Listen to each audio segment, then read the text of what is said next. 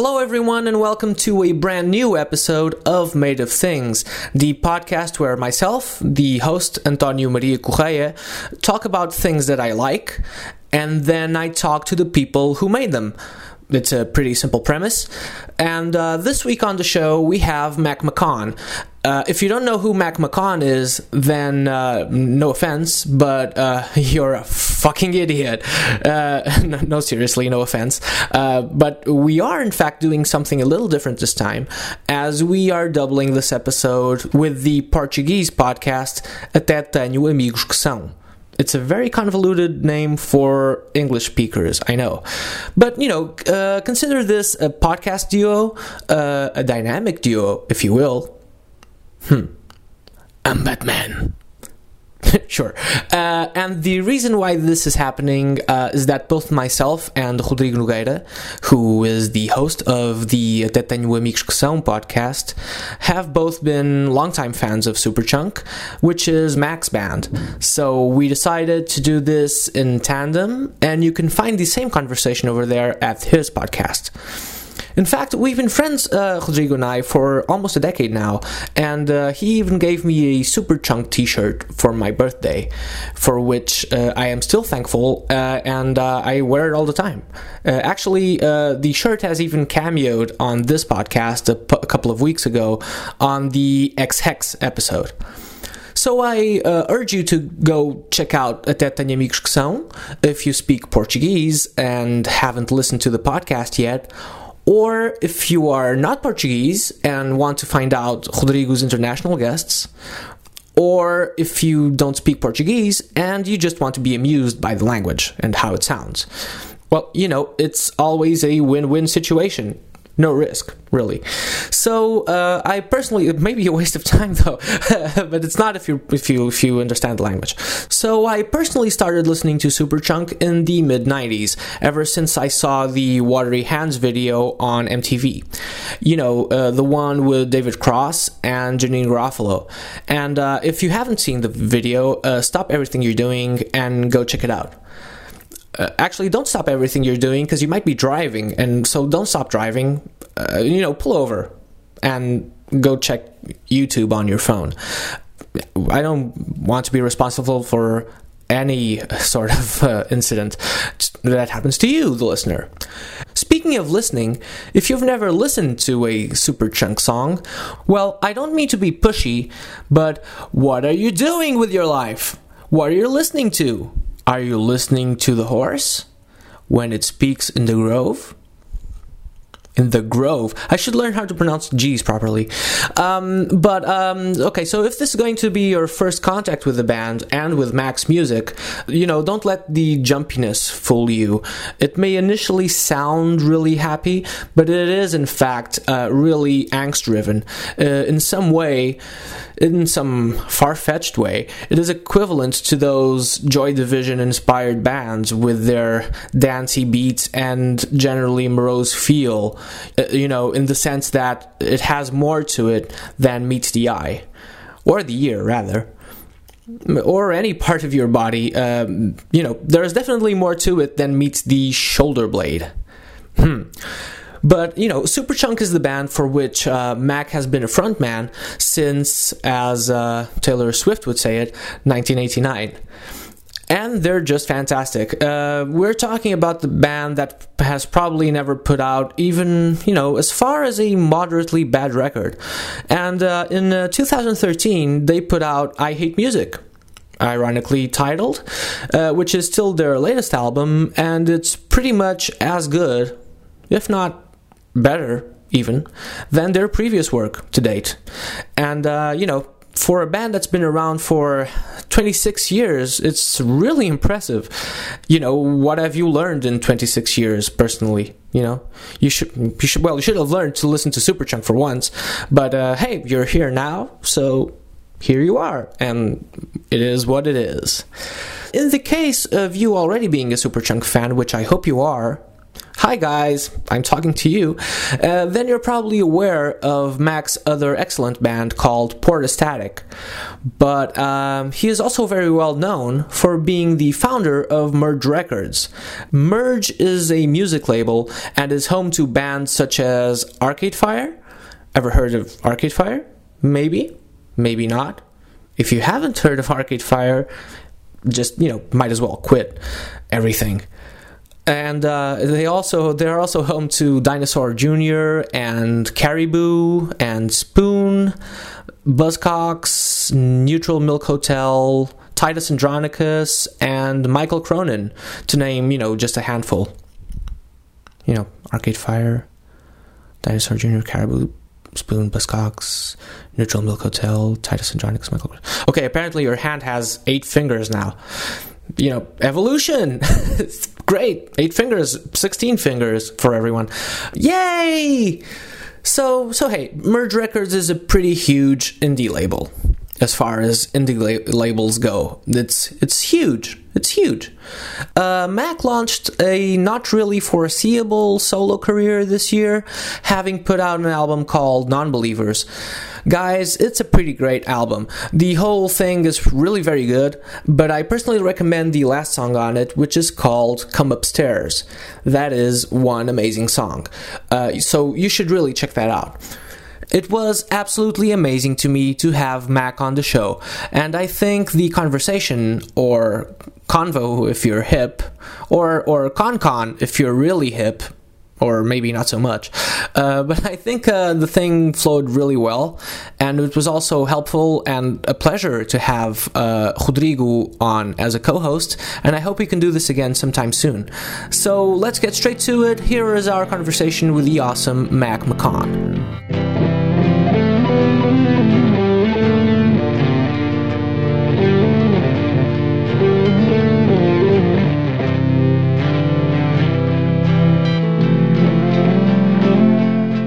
Might be an overlap, or at least, um, or just we'll double, we'll split it. So it depends. Well, we don't know yet. I might be sitting over there if you don't mind. Oh, is that okay? Yeah. Uh, no, no, no. Just um. Pedal trouble? No, no trouble. I just have to change my batteries because normally I have like a pedal board with a power source and everything, but I didn't want to fly with that whole thing. Mac, please would, would you please would um, move over Oh, here? oh, yeah. Okay, so, so you just go just face more frontwards. Okay. Than, you know. So it's a video podcast. Yes, it's a video. It's uh, kind of a. He does the video interviews which are smaller and then he turns he does the podcast which are longer interviews. Thank you for explaining my podcast better than myself.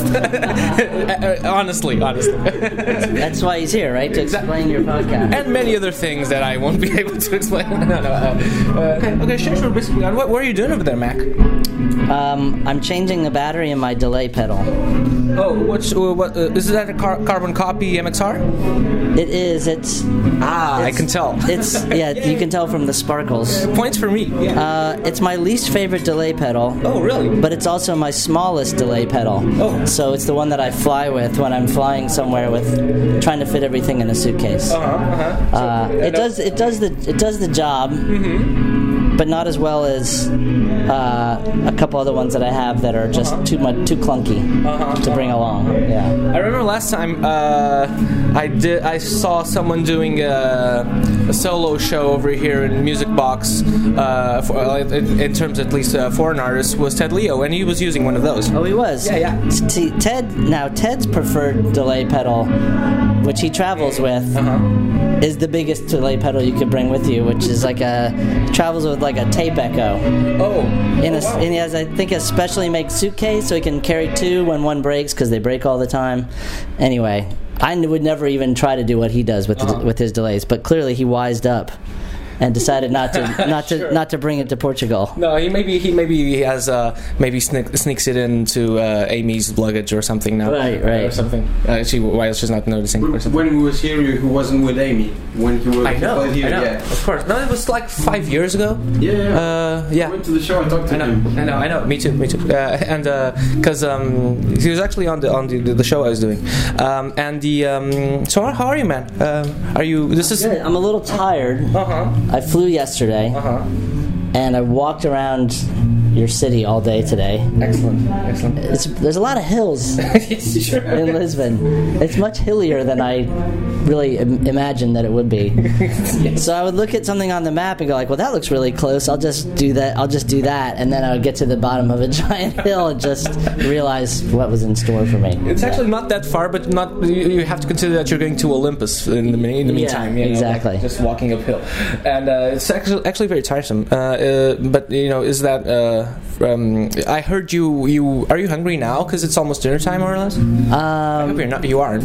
I'm not. I'm not terribly hungry. I had kind of a late lunch, and uh, I'm drinking a beer, which is an appetite suppressant, as you know. Exactly, yes. Um, but uh, no, I'm just you know just a little jet lagged so far. but Okay, okay. Just, just checking on your on your well-being. No, I'm good. Okay, I'm good. cool, cool. Yeah. Awesome, awesome. And uh, and the um, and I heard you went to Ramiro, uh, which is uh, uh, a seafood. Uh, how to explain this? Uh, Seafood and beer. Food and beer restaurant to foreign listeners. Uh, how did you hear of uh?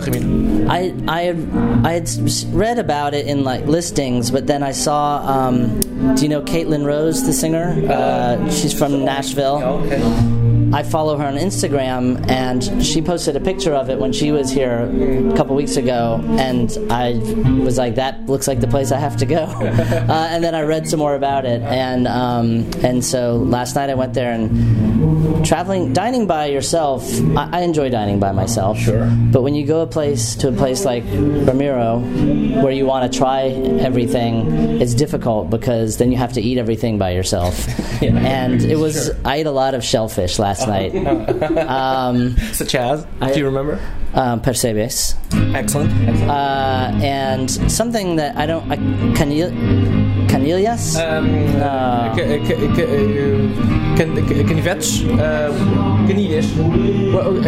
Canivets? It's like a spiny snail.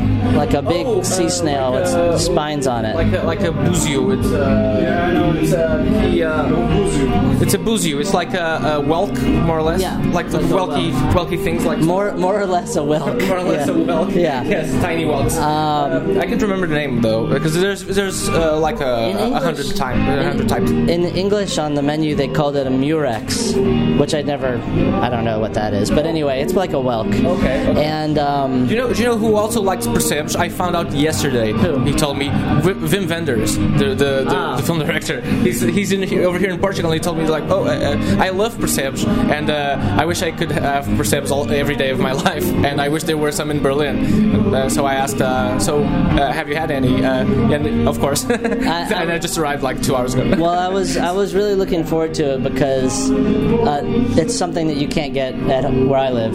We have a lot of great seafood in North Carolina, but we don't have those. Um, and I'm uh, aware. What you guys uh, eat over there? Like lobsters, Atlantic from the Atlantic, or the- something? the- in North Carolina, there's a lot of different kinds of fish, and um, there are a lot of shrimp.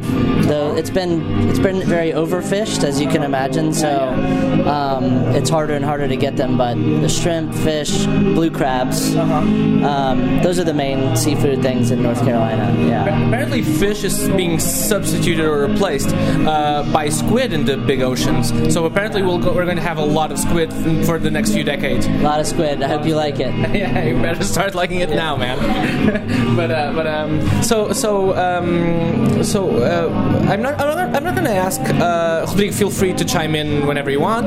Um, I'm not going to ask why you decided to go s- to do a solo thing, but I'm I am I was interested when. Portastatic was a solo thing. Essentially, yes. Oh, okay, sure. But Which uh, is weird. Why, why use your? Uh, I don't know if that, that's what you No, were go ahead. to ask. no, no, no. I was Uh, going to go some, why somewhere. your own name for a solo thing when you already uh, 20 years ago you had a solo thing. I mean, I think that one of the reasons was when I do shows like this now, and I've been playing solo shows just under my own name for a few years bef- before I made this record. Um, it gives me the freedom to play whatever I want. Because previously, when I was doing Portastatic, when I would play live, often with a band um, or sometimes solo, I would only play Portastatic songs. And then obviously Superchunk just does Superchunk songs. So I I liked having a, a way to be able to play both songs from both bands, whatever I want. Um, and I found that if I play under the name Portastatic, people expect only one thing. So playing under my own name gives me the freedom to to mix up the set list. Uh, and so when I was making this new record, I wasn't really thinking about what I was going to call it. But when it was done, I realized that I could call it Portastatic, but that felt a little bit like going backwards because I kind of felt like I had wrapped that project up. Um, and so the only, I mean, other than coming up with a whole new band name, which that's too confusing for people, uh, having to explain that, um, I just figured go under my own name and see how it goes and just deal with the fact that no one can spell it. And uh, people will, will, be asking me why a solo record now after 25 years. Uh, but that's really the best answer. And also, you, you, you said on, on your WTF interview that band names are hard to come by. You were called Chunk yeah. Uh, and then you had to change it to Super Chunk. There's really as you can tell by the poor quality of new band names, look at your listings. Look at Pitchfork. Uh, kind of anything goes. Really. It's hard to come up. It's hard to come up with good band names, and um, so I've been touring in the states for this record with a band, playing with a band. Um, so we've been calling it Mac McCaughan and the Non-Believers. So hopefully I'll come back with a band at some point. But um, I really do like playing the solo shows, solo electric especially because then um, you can be quiet, but you can also get as loud as you want, really. Uh, what were you asking? I, I was going to ask because it's, it's, it seems to me it's funny to me that maybe this is a big part of or a big chunk of super chunk, pardon the pun, uh, but uh, the uh, uh, uh, maybe this is a big part of the themes in Superchunk. I guess they're kind of teen angst driven, more or less. Would you say? Or, but like it seems, I've heard interviews uh, of you speaking about this new new new work of yours, and it seems like it is uh, somewhat uh, uh retro-y, or at least focused uh, stylistically in the '80s, and also but also thematically, like it throws you back to your uh, future when to when you were 15. Um, what I meant to ask you was, does this the do these feelings ever go away? I mean, I, I don't think that they do, and I think that that's one of the things that's interesting about it to me uh, is that it's so easy um, to to get back there if you whether you want to or not i guess yeah. um, and i just i think that musically it's appealing to me because it was a very formative time for me musically in terms of what i was hearing and also a very transitional time in, mm-hmm. in music going from punk rock into new wave and then into whatever you call you know the 80s mm-hmm. music mm-hmm. Um, and then that was coinciding with obviously a transitional time in everyone's life which is adolescence and teen and being a teenager um, and so just that whole thing wrapped up and the awkwardness of it mm-hmm. um, is interesting to me and I think there's a lot to think about and a lot to explore about kind of about what you're saying like why you know um, why does it stay with you uh, and uh, I think that having kids who are not quite that old yet, but you know, we have a 12 year old and an 8 year old, they're almost there. Uh-huh. And I can already see them like going through things, and mm-hmm. that that is another thing that makes me think uh-huh. about that that time. You know, do you look at your kids and think like, for instance, uh, what they're listening now is something that you to you, to thinking back to when you when you were their age, uh, this makes no sense that this has such a meaning to them. I would imagine yeah. at least. You know, I, I definitely. Ha- I mean, I definitely have to remind myself. I also listened to some terrible music when, when I when I was twelve years old.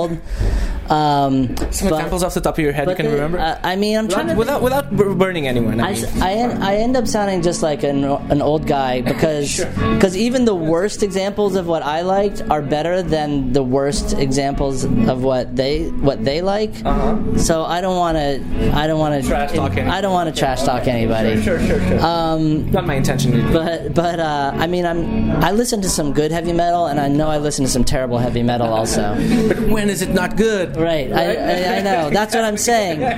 Even the worst heavy metal band is better than the worst mall punk band. Listen, uh, even now we were speaking about Lou Barlow's show like uh, uh, ten years ago. uh, Me and Rodrigo.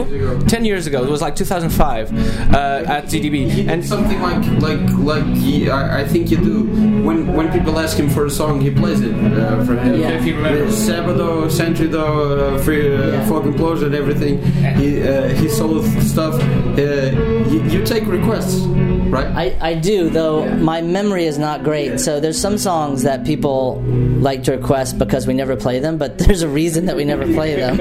Either because they're not good or we just don't know how to play them. Um, so I yeah, I, I will I will take I've been trying to take requests online ahead of time so I could like Oh wow! Yeah. That's that's, that's Practice? Excellent, excellent. Yeah. That's the version to watch. I once saw uh, Elvis Costello here play and the people wanted him to to Did he have sing the songbook? The Yeah. spinning the spinning No, wheel? no, no. Oh He wanted to. Uh, people wanted him to, to sing that Charles Aznavour cover song he did for the Notting Hill, the romantic comedy. Uh, She. she, She, yeah. and he couldn't remember the lyrics at all. Oh. and so uh, he had played up uh, Porto the day before, and he had a sheet with the with the lyrics because people asked him for it. Yeah, yeah, yeah. Of course. So we had to read the sheet, uh, the lyric sheet. clearly hated that song. He clearly loathed that song. Very, very clearly. But um, I was, I was, I, I, I was, I mentioned Lou Barlow, the Lou Barlow thing, because he was taking requests, and this guy in the audience. This was around the Emoh, uh, Emoh uh, album Yeah. uh, at the time, and uh, he said, um, "What's your favorite song on the on my on this new record?" And someone said, uh, "Oh, play Round and Round," and he said, "That's a Ratt song."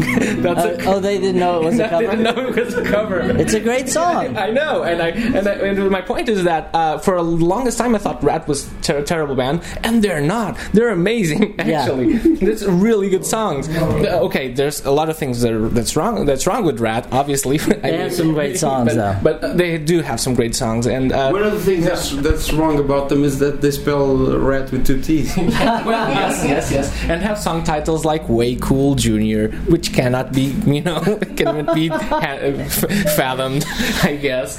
But uh, but uh, but uh, but you listen to the song and it's amazing. Yeah. So, so uh, but um, uh, what, what el- okay? So what what else? I was going to ask about thematically about this.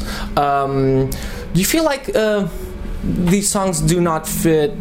Didn't ever, couldn't ever fit in Superchunk or Portastatic. I mean, because there's some, you know, some characteristics that seem similar, but they're obviously very different. But uh, Yeah, I think that they could have been on a, a Portastatic record, and a couple of them could could be Superchunk songs. Um, but when I was writing them, I knew that it was not going to be a Superchunk record because I knew that everyone was too busy and we weren't going to make a record anytime soon. So when I'm writing songs for Superchunk, I have that in mind. So I think about what the different parts are going to be. I know, you know, when you've been in a band with people for so long, you know kind of what everyone does well and how everybody plays, and certain kinds of song lend, songs lend themselves to that. uh, But since I knew it wasn't going to be that, it allowed me to write a lot of the songs on keyboards and things like that, and just approach it from a totally different direction. uh-huh. And you think that um, okay? So so for for instance, uh, the um, one of the one uh, one of the few references that I've heard you speaking about what you were listening to back then uh, on other stuff was that, for instance, Cocteau Twins, and it seems pretty apparent on on on. Well, it seems to come through somewhat, and not pretty apparent, Yeah. but you know, it seems to come through somewhat in the sound. Uh, so, um, how do you go from listening? I, for instance, uh, uh, in in my mind, it, it's so perfectly fine that you listen to a lot of different things and then you devote yourself to one thing, Yeah. and uh, and you have your own band and you do what you do. But to some people, it might seem strange that you were listening to like goth gothy things and then ended up doing super chunk, uh, super chunk, which is like uh, seems to be pretty high energy. Yeah, I mean, I, I think that maybe it was just because we lived in kind of a small town or in a in North Carolina. You know, if we wanted to go see a band like the Cocteau Twins or something, we would have to drive to Washington D.C. or New York or sometimes Atlanta. Uh, so we had good record stores and good radio stations, but to to us, anything that was different was like we liked it. Anything, and you know what I mean. So f- Uh-huh. for us, whether it was a hardcore band or something like Cocteau Twins or The Cure or something, I mean, we we listened to everything at the same time because it was all different than album Sure. rock radio or top forty radio.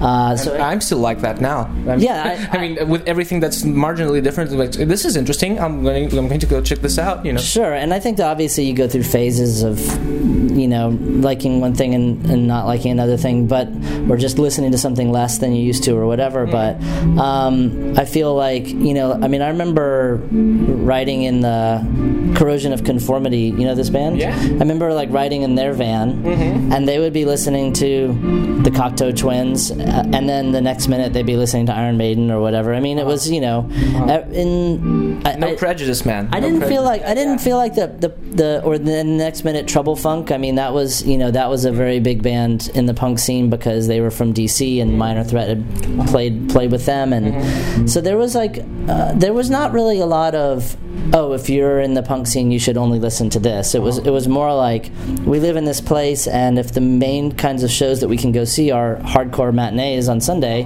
we're gonna go see those.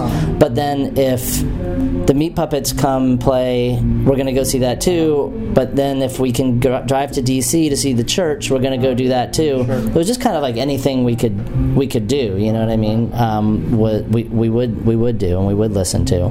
Um, so yeah, it never felt very like broken down. I mean, I feel like um, maybe it's more like that now for younger kids in terms of like. Uh, you know, if you listen to this kind of music, like that's the only kind of music you listen to. Um, but but for us, I mean, the internet lends itself to that. Yeah. Because you just go down a rabbit hole in one direction. You know. Um, So I was going to say that because of the catalog uh, cataloging of styles and genres through words, uh, well, not necessarily now because you have YouTube, but you still are going to look for things through words and through through descriptions, Yeah. you know, and through uh, all music guide and stuff like that, like because it's all ramifications in Wikipedia and stuff like that. It's all ramifications, and, and but uh, it has it's it's weird because it seems also to have enable people to have better taste quicker, you know. I guess It's also, I mean, I you know, I, I think that that uh, it's it's good in the sense that if you're looking for, um, you know, African music from the '70s, you can find a blog where someone has just uploaded all these records that you'll never be able to buy, Uh-huh. and you can listen to all that stuff. You know what I mean? So that's in terms of the rabbit hole. It's great to find things like that, but if but if you're just you know, if you're a young person and trying to be exposed to new things, if you don't have a record store in your town anymore, you can't just walk in and look at this rack and go like, "That looks interesting. What's that?" or "What's that?" and you know, talk to someone about it who already knows all that stuff. Are, are Um, there towns without record stores now? yeah, Are there are there are? yeah. Okay, I thought there was at least one. I mean, a lot of towns they closed. In a lot of towns, it was the only record store for a long time was like Best Buy or something, and and then they're carrying less and less music. So, um, you know, I buy records online as well as in the record store, and I think that a lot of people only buy them online. But um, I thought at least every every town, even small towns, had the one Jonah Ray. they used to. They used to. Had at least one Jonah Ray. You know, Oh, right, right. doing the uh, uh, doing the, the thing. They, they, they used to. They used to. used to. Okay. Um, Unfortunately, it was good and bad. Yeah. Okay. Um, But in uh, but but Carolina, in Durham and uh, we have a lot of record Raleigh and, uh, Chapel Hill. Yeah. we have a lot of good record stores. Um, but you know, the second part of your question was how did kind of Superchunk end up sounding like we sounded if we were listening to that? Exactly. Thank you for doing my, my job for myself. Well, it just I- occurred to me. I kind of went. It's true though. I kind of went off on a tangent, but you know, um, if you're listening to, for instance, at that time, uh, you know, the band like the Buzzcocks was always a band that we liked. Husker Du was always a band that that we liked. Sonic Youth, Dinosaur Jr. when they started, these were all bands that we loved. And if you're starting a band and you play guitar, it's much more natural, I think, to to to say like I'm going to write songs. I'm going to try to write songs like that, Uh-huh. than to say I'm going to try to write songs like the Cocteau Twins. Yeah, yeah. that's a much. That's a much. you just go like I can't make that kind of music. You know what I mean? It just seems foreign. And if you're trying to sound, I mean, also if you're trying to, it would just feel very forced. I think to try to make a record that, for me to be in a band that sounded like Bauhaus or something like that sure. would be strange. Sure. Um, Sure. So it was just more natural in terms of what I knew how to, you know, do. Uh, Okay. And and I think that's why that ends up being like that. you know. Because even I was thinking even in terms of the moods, because obviously you're not, you're not going to. Okay, I'm going to try to write something Cocteau Twinsy on, or at least some something that's uh, inspired by that uh, on my guitar. Obviously, you're going to go like, okay. Two, one, two power chords. Uh, okay, this sound j- just finished. I can't. Yeah. This doesn't doesn't take nearly enough time for my needs. for- Right. to, to the, you know, Right. I guess. I guess. And, but uh, and in terms of those sounds on non-believers, um, I was using those bands as like a touchstone and like a, a a reference point in my mind, not to so much say like I'm going to write a song like the Cocteau Twins, Oh, but. Yeah, but yeah, to say more like what kind of guitar sound do I want on this song? Let me try. Let me think about like you know, not that I could ever figure out what Robin Guthrie or someone was doing Uh-huh. exactly, but you know, let me think about that while I'm like working on this guitar sound and Mm. you know get something near there for that for that mood. You know, Uh, did you go? Uh, uh, did you try anything guitar-wise in terms of, of the synth uh, or uh, in terms of synth, synth sounds? Because there are ways of like modeling this, modulating the sound in terms of of, of, of getting closer to synth sounds. Oh, um, I, I was using a lot of effects pedals and things, but I was using. I had so many synths already on the record. I didn't need to try to make the guitar sound like a synth. yeah, of course. Otherwise, otherwise, Synth City, I guess. yeah, Synth City. There's Synth City. I don't mind. I'll go to Synth City. I don't. I don't mind. I don't mind. But okay, okay. That's something that's noticeable in I Hate Music. It starts with uh, keyboard sounds. that's guitar sounds Really? on I Hate Music. Yeah. With pedals, Yeah. doesn't sound like uh, Yeah. Yeah. See, I'm glad I brought it up. Yeah. yeah. so there you go. There you go. I thought it, it was keyboards. No, that on on at the beginning of over, Yeah, yeah. overflows. Yeah, that's uh, that's guitar. Okay. I think it's guitar like feedback and things like that, and then yeah. Uh, I, still have to congratulate you on. Uh, uh, no, no, you didn't. You didn't at all. Uh, it's it's funny because um, uh, I think that uh, Void is possibly my favorite Superchunk song, and it came way later in the career. Like it's it's funny Yeah, that. that's a really weird thing because bands bands and artists aren't supposed to to still be good exactly. I was thinking about this uh, the other day. Yeah, it's really weird. And that's one of the that's one of the best videos. Uh, Two as well. Scott Oh, Jacobson, right, right? true. Yeah, Yes. the guy who writes for Bob's, Bob's Burgers. Yeah. Scott Jacobson uh, Yeah. made that, and there's um, some great. Uh, there's some great appearances in there from Jon Glaser and John John Jon Benjamin, True. and, and uh, Ted Travelstead all Yeah. have great cameos in that in that video. True, yeah, true. it's a, John, it's a, it's a fun. Wurster. Yeah, Wurster. He's in the band. It's not it's not a cameo. It's not a cameo if you're in the band. I know, but, but it's a great performance by him. That's what I was saying. And I'm playing Patrick Stickles' uh, guitar in that video. In the, Oh, okay. Yeah, because we were. I don't remember why, but all our equipment was somewhere else in New York City, and then we were filming it at um, at uh, Shea Stadium, the venue, and they let us use their uh, guitars to, to play in the live part of that video. How come though? How, was it uh, just around the? Uh, Well, because they that's one of the guys in the band. That's his venue, and Oh, okay, and, okay, and they okay. live. I guess they live nearby, and so they okay, let okay. us. Yeah. What, what Antonio was asking was, you're not supposed to be good after 25 Oh. years. Yeah. Well, I mean, it's, it was just supposed to. I mean, I've been fans fans of Super, I've been a fan of Superchunk at least since Watery Hands, if not before. Uh, but uh, you know, I was like 15 or 16 or Yeah. something, and um, and uh, you know, it's s- striking that to me, I wasn't aware of. I hadn't listened to the actually the first time I heard the the album was when we went to uh, when I'm not sure sure if you were there, Rodrigo, but we went to David's uh, uh, a friend of ours who, who cooks Yeah. really well, and uh, um, Yeah, and uh, there, yeah. you were you were there. I, I was pretty sure that you were, but uh, but uh, one never knows. Something really interesting to Mac. to- Exactly, Yeah, exactly. friends, But please tell me more about your tell me tell me more about your dinner that night.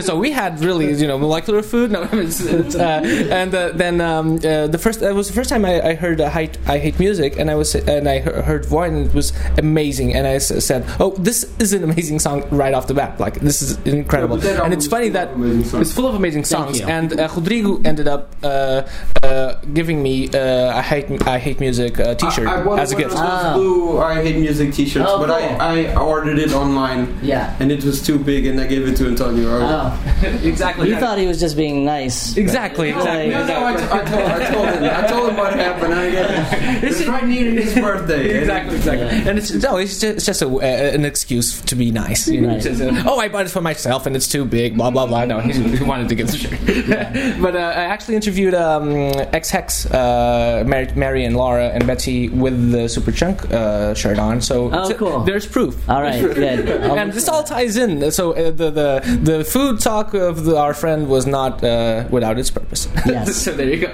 So there you go. Um, I'm su- uh, before uh, I'm sure has a ton of questions about John, uh, uh, as a huge fan. But I, I, this goes on a podcast called, called Made of Things, and I wanted to ask you like, what are the top three things, uh, not to go too too far, that you know think make you have made you and made you want to do this forever? Oh, um, Number one, Or number three? Forever. Forever, yes, until now. It's a mighty long time. That's a mighty long time.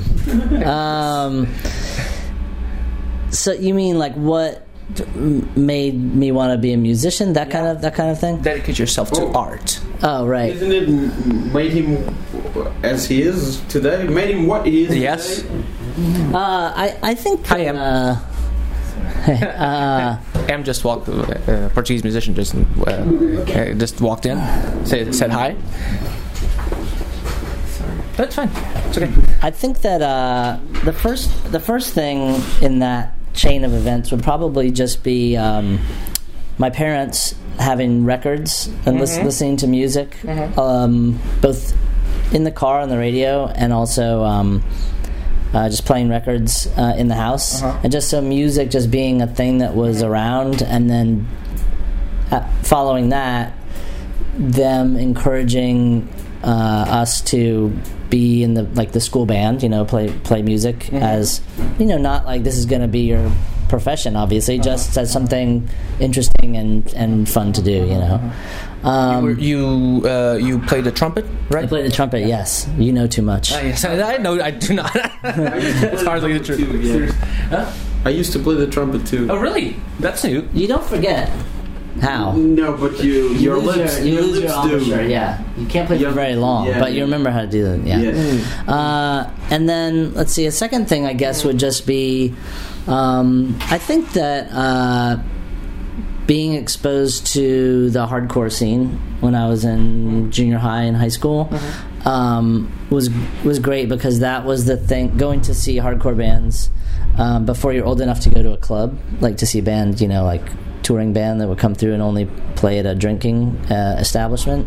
Um, so you could go see bands at whatever age, and it really just gave you the idea that oh, like anyone can do this. Because half the bands that you're seeing, if you're going to see a hardcore matinee, they're also teenagers, you know.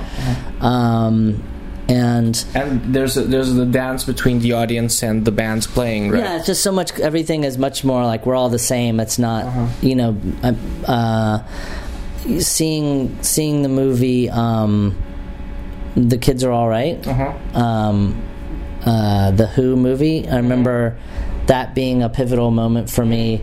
uh, my parents, we were on vacation somewhere, and my parents took us to see it in the theater, and you know that ju- was just like that. Like you know that was an amazing band, obviously, but also just something about it seemed made it rock and roll seem really fun uh-huh. you know? Yeah. and this is before like mtv so like you couldn't just see bands playing all the time you know? Like there was no videos. So going to see a whole movie of like that band uh-huh. in their prime uh-huh. was was kind of like mind-blowing. And but at the same time it was still definitely like they're rock stars. Yeah. and then when it came to what you're talking about going to see punk bands in like you know uh uh, in North Carolina, it was like, oh, these people are all this like they're not rock. Mm-hmm. They're on stage, but they're uh-huh. not rock stars. Uh-huh. You know, uh-huh. they're just like everyone's the same here. So there was like two sides of that of of rock and roll there that are mm-hmm. both important. You know, but the like the first one was very the Who seeing the Who movie was very exciting, uh, but then like getting involved in the hardcore scene was much was like another step towards like oh like anyone could do, do that you know? And because it's not without its uh, you know without its charm. I mean it's full of charm that's basically much of what it is but it's not without its charm the the, the, the idea of the rock star and the inaccessibility i guess. Like mm-hmm. there i mean for instance there's they're there's, larger than life. They're larger than life. Yeah. and there's a for instance i can remember uh, recently I, I, I watched the the kiss movie kiss mm, uh, meets the phantom Mm-hmm. Kiss Meets the Phantom? of the of the park Yeah. it's insane they Yeah. fly and they shoot lasers out Yeah. of their eyes yes and the, the I love that movie when I first saw it it's I still I, I've I've watched it twice and still love it still love it it's only recently and I'm a grown man now I guess so uh, but uh, it's it's incredible and uh, but it's not it's still you know it's funny because uh, I I grew up when MTV was was bo- still booming and was still uh, very interesting at least uh, I learned a lot of, uh, with music channels and uh, and uh, there, we have one, had one in um, it was mostly terrible, but had an amazing show, which, which was a, um, a German uh, sh- uh, Viva. Viva Viva t- television. I, I'm not sure if you ever did uh, something anything with them. Mm-hmm. I don't think so. But, but they had a really good alternative music show called Vava, and uh, really excellent taste. Uh, they played your videos at least, so you know, Oh, okay. but, uh, but so uh, so hats off to them. right had to be somewhat good then they, you know, they, they were excellent. You, you're a Kiss fan? I wa- I mean I definitely was growing up yeah I, I know John has a sort of a Kiss obsession. yeah I was not obsessed like John currently is No, while we're on John, please. Yeah. You introduced uh, John to Tom Sharpling. Tom Sharpling was your Uh, friend first. I, I don't I don't I don't know. I guess well I guess the rest of us knew uh, Tom I think came to see Superchunk um, when Chuck was still in the band. Uh, and so I think I guess we met Tom before John joined the group. Um, but I don't think any of us knew Tom that well until you know maybe we'd seen him a couple times in New Jersey at shows and, and got to hang out. Um, uh, and and then yeah, those guys. I don't, I don't know what year they started doing the radio. The radio was, uh, show, the- but- I think it was 1952. I think. Yeah. Yeah, but the rock, rock, Rot and Rule Yeah, thing that was, was like of the first 98 or 98 Wow. or 97 or I think Maybe, so. yeah. 98. Well, it's funny because it totally made sense to me because one of the things that we listened to in the van, other than music, was we would listen to those uh, prank phone call tapes. Mm-hmm. Um, there was the Tube Bar. There was one called Hey Benny. There was um, there was one called um, J and H Productions, uh, and there was all these kind of. They weren't all prank phone calls. Some of them were just like phone calls that had been taped, or like voice messages that had been recorded and then made into a tape. But we listened to that kind of like radio type humor, or like you know um, long form humor like that in the van uh, to the same routines over and over again, and it was really funny. So when those guys started developing stuff like rock, rock, rock and roll, and rock, rock and roll is still one of my favorites because, Minus invented ska. well, right, because people still didn't know what that Yeah, yeah. what they were And were doing, and, people, and- serious people were calling in. And engaging with him. yeah, that was that was that was really awesome. Um, but uh, but yeah, so um, yeah, those guys created quite a quite a beast. Do you do you follow that universe, that Newbridge? I mean, I, I've I've obviously listened to the best show, but I don't listen every week like like some people I like some people I know. um, I, I, I cannot. I, can, I never found myself able to do that. I was- It's- it's I way was too. Such a dense it's amazing. mythology. Yeah, yeah, exactly. It's it, it's it's a dense mythology which I love, Yeah, yeah. and I love learning about it. And my kids are really anxious to learn about it because we got the box set, which Yeah. I'm excited about, so I can like catch up on all that. Yeah, yeah. But you know, my son is like looking at all those characters drawn on the cover. He's just like, "Dad, we have to listen to that." And I'm like, I don't know if he's gonna have the patience for it, but may, but maybe I don't know. We'll see. You know, um, the You uh, called into the best show. you know, I've only ever. ca- I don't know if I've ever called into the best show. I've never been asked to call into the best show. But you've been on the best show. I've been on the best show accidentally. Okay. Um, As things are.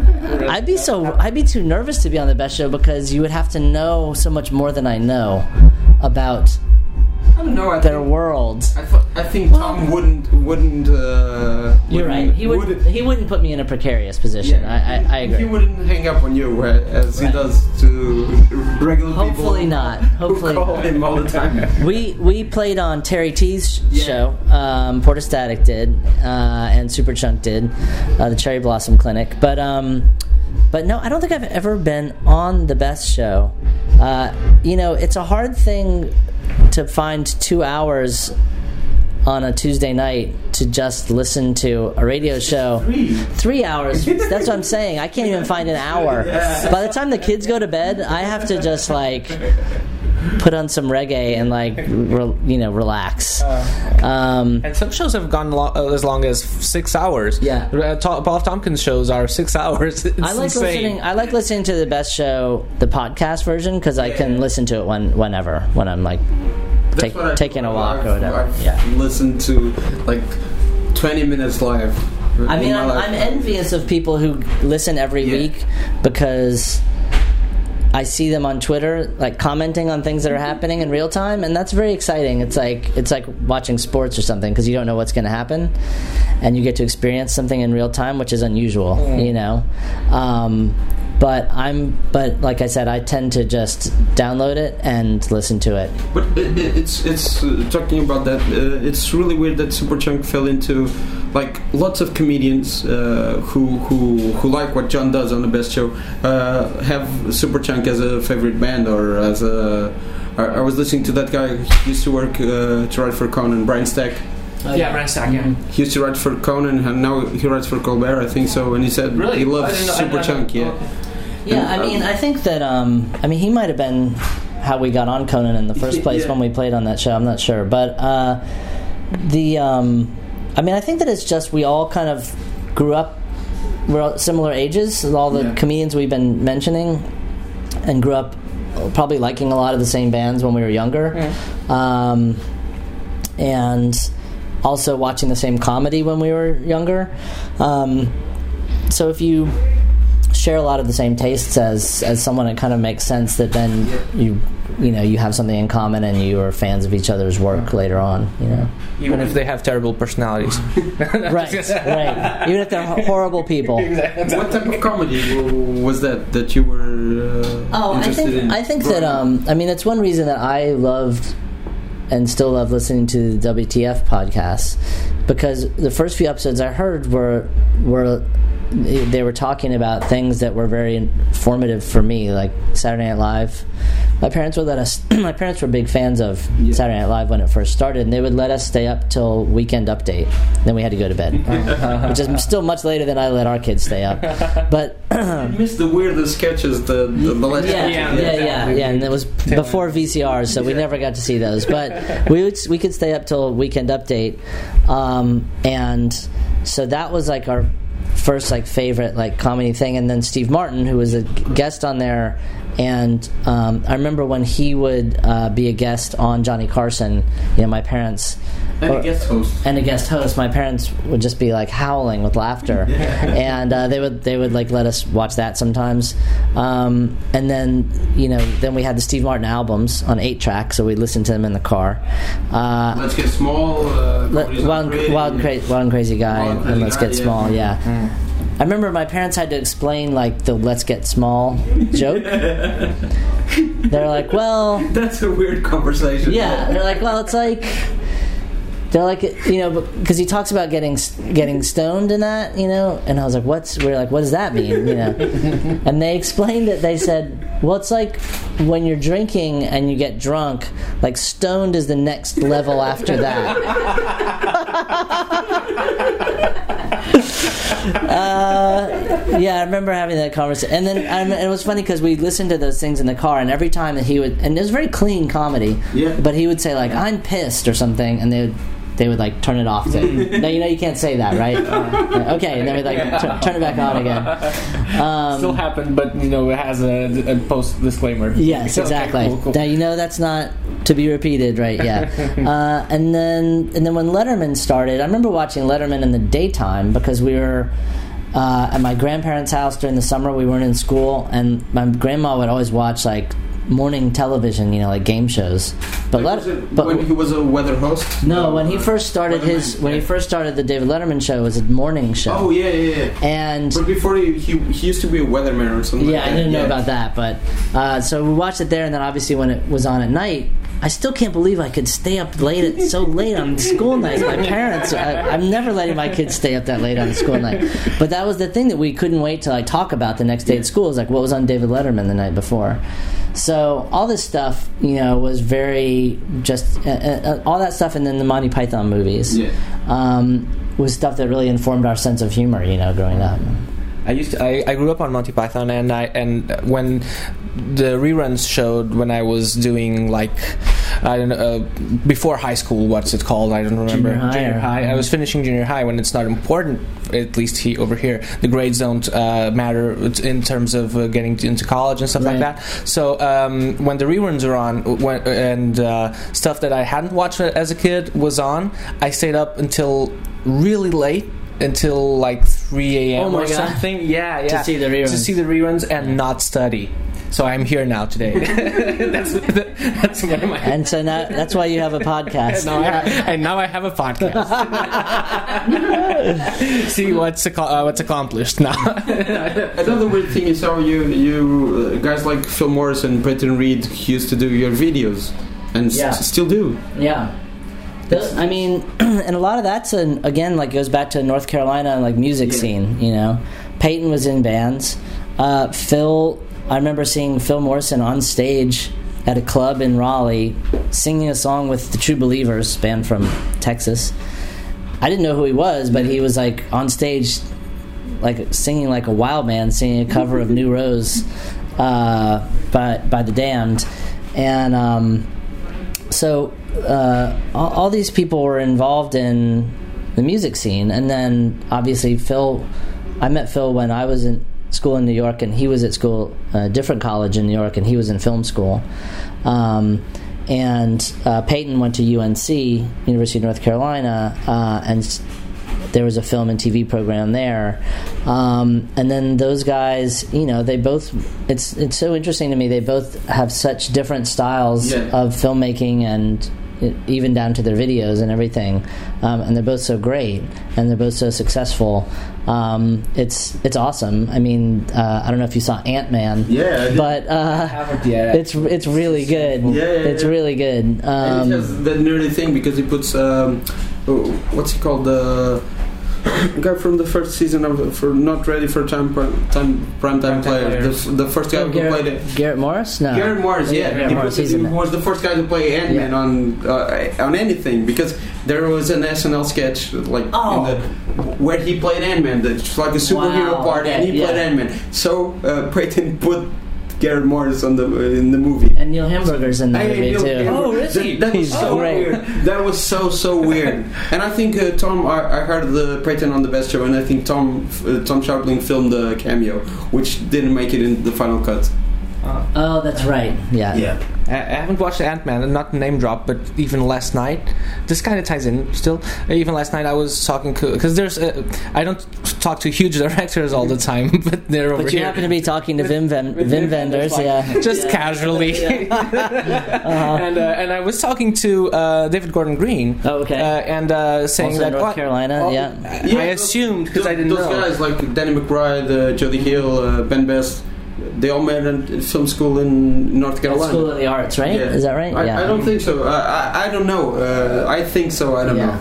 And the, the um, so he was. I was saying like, oh, I might interview uh, Mac tomorrow from Superchunk, and he said, uh, oh, they're from Chapel Hill, and I said, oh, that, oh, sure, uh, that means nothing to me. I guess Uh, uh, I, mean, uh-huh. I don't know what that means. Yeah. but uh, but he said like, oh, cool, cool, they're from North Carolina as I am. So. It's a, there's a. I mean, and we were ta talking about Ant Man. I'm sorry because I said, "Oh, it's Oh, great yeah. that you've casted uh, the Paul Rudd on. Uh, I don't remember the name of the movie, but recently, like two years ago. Mm-hmm. And uh, now that he's doing that, um, Prince uh, Avalanche. Prince Avalanche, exactly. And uh, w- um, with Emil, Hirsch. Hirsch, exactly. And uh, You guys know way more than I do about all There you go. this. It's the remake from uh, of uh, Icelandic movie. is it? I think so. Yeah. I had no idea. It's like uh, after a storm or something, or a fire in Oh. Austin. Uh-huh. It's, it's a real small movie, but it's re- very funny.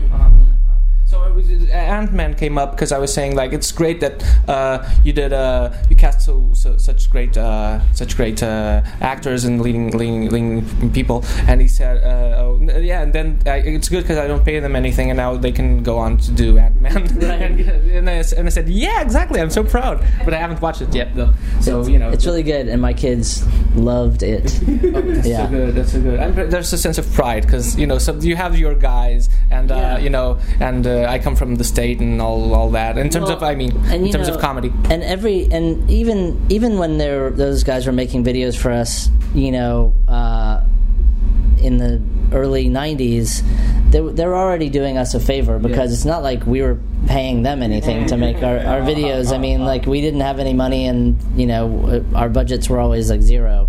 So those guys, anyone who's ever made a video for us, including Scott Jacobson, Norwood Cheek, those guys are always call in a lot of favors to to to make to make it happen, and we really appreciate it. It's, it's great. But you you put a lot of effort into making them funny.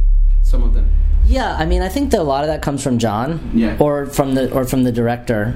Um, uh, you know, obviously, if Peyton's making a video, like he's going to have a lot of funny ideas. Uh, the the hyper enough, Yeah. uh, the hyper enough video.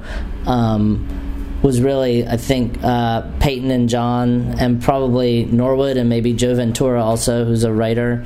Um, those guys were all coming up with, with a lot of a lot of funny ideas. I'm sure we didn't get to do half of them. You know what I mean?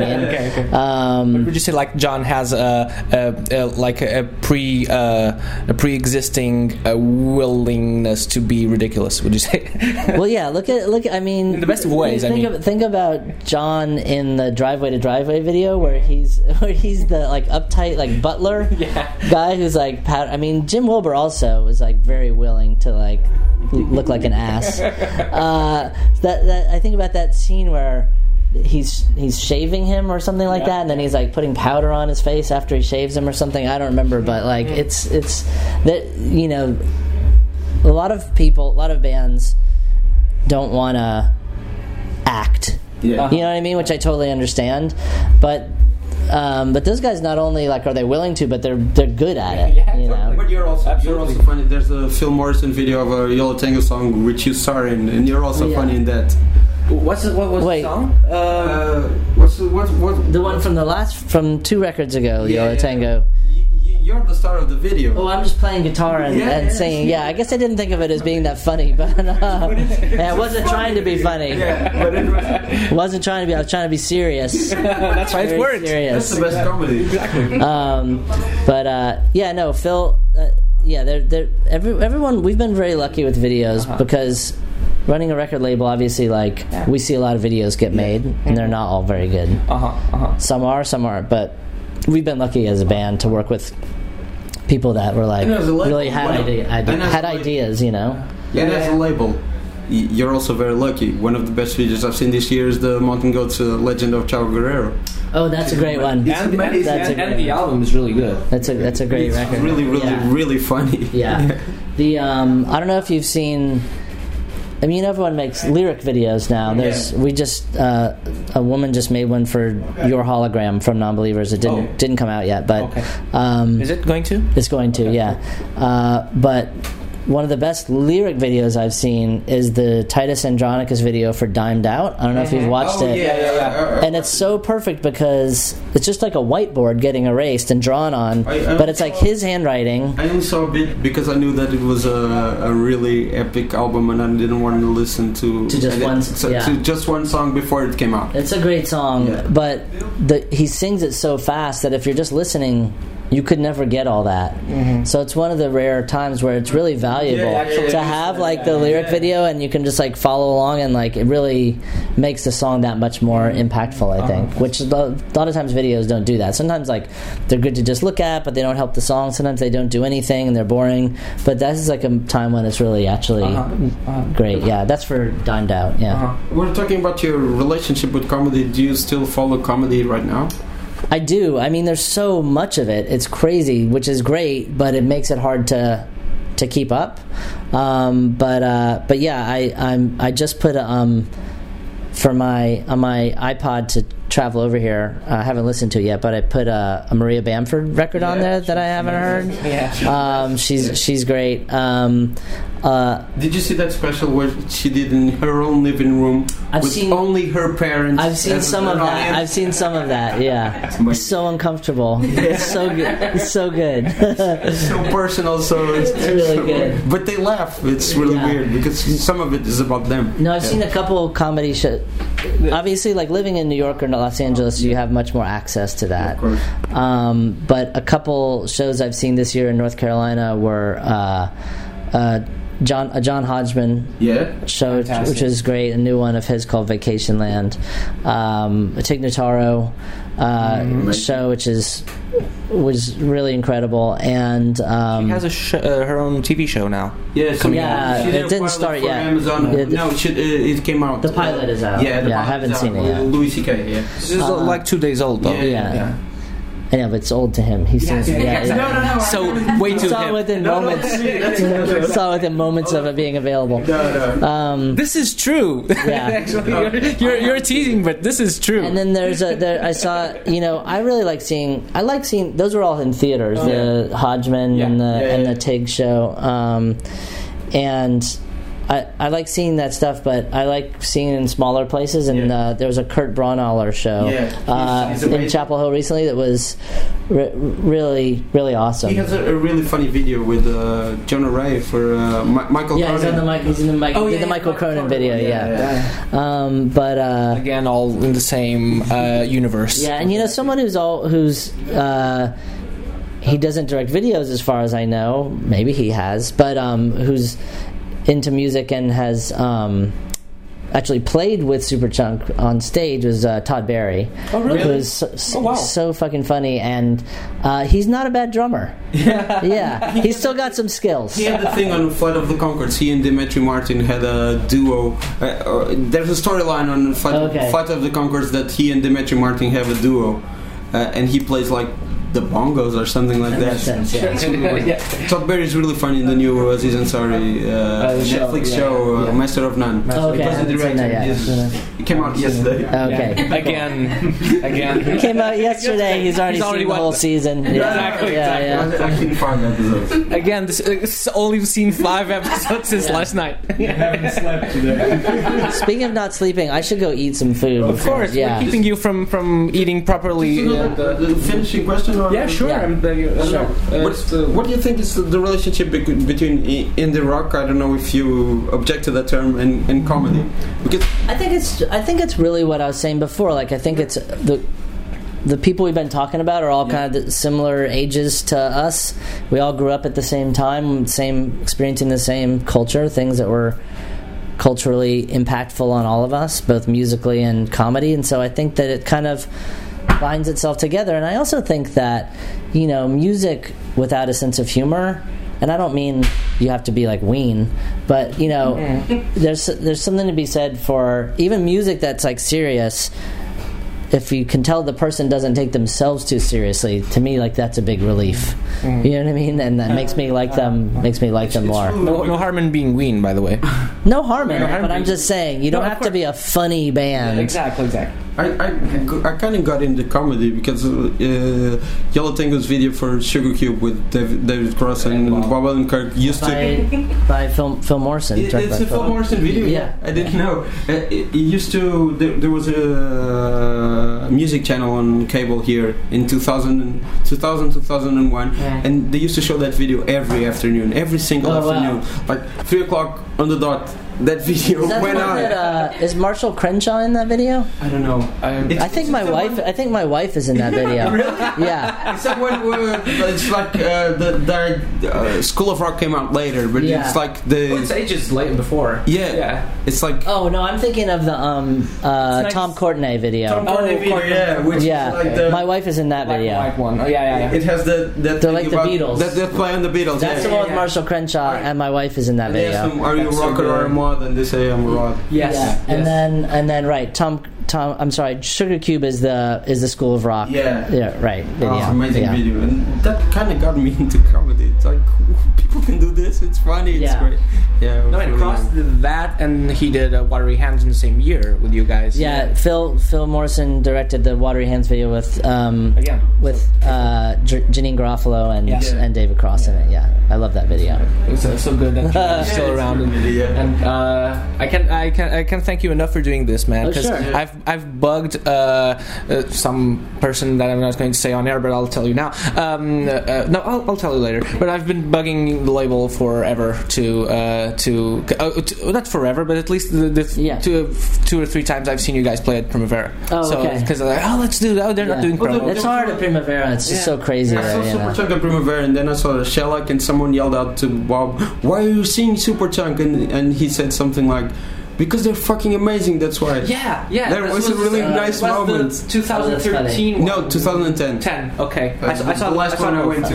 Oh, that's okay. Oh, awesome. Oh, okay. Sorry, sorry. Not, yeah, That's really, an amazing A show. really great moment when he said that. Because they're fucking amazing. That's why. oh yeah, Superchunk. are Bob is amazing. someone. Bob Weston is someone that. I mean, one thing I really value about the the North Carol, uh, sorry, the like the U.S. indie scene, if you want to call it that, is that it, I feel like it really came out of punk rock. Yeah. And so guys like Albini or Bob Weston that I met, you know, in the 80s, they're all still doing different things in music, producing or mastering or still playing music or whatever. And you know, you don't get to see them that often, but when you do, it's like everything is the same and you all have very similar experiences. Uh, and so you still share a lot. And Weston, I stayed at his house recently in in Chicago, um, and he's someone that I met when the Volcano Sons probably stayed at my house or something, you know, in like 1990. You know, I don't know. So I liked how you said mastering instead of producing, so as not, uh, so as to, if, if Albini ever hears this, not to be mad at you. Well, okay. Albini is a producer. I know he likes to say he's a recording engineer, which he is also. But but Bob Weston has a mastering has a mastering house. So I just want to make sure all my bases are. Okay, thanks a lot. Thanks, man. Thanks. This is Thanks, great. guys. Thanks.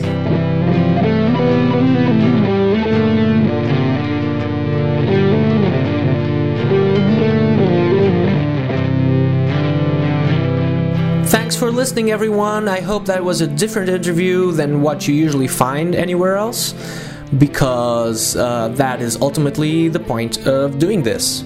Hmm. I would also like to thank Rodrigo Nogueira and plug his podcast Até Tenho Amigos Que São, uh, to which you can find links on the description over here. Uh, don't forget, and seriously, don't forget, make a Google Calendar event or something, uh, but don't forget to social media up us on it at Made of Things Pod on Twitter, Made of Things on Instagram, and also download everything in the whole wide internet at Made of Things Pod on WordPress. And- oh, and also like the page Made of Things Pod on Facebook. That's where you like things. You can't like anything anywhere else. Hmm. Martial law much? But most importantly, subscribe to Made of Things on iTunes. So, you know, so you can get all the episodes whenever they come out and um, and on your iPhone and on your iPad and you can be subscribed to me. I want your soul. That's an old reference. I hope you know that. Hmm. Tweet at me if you do. Okay, so enough bullshit. Uh, th- thanks everyone. There are more awesome guests coming up soon, so please keep coming back. A kiss to you all.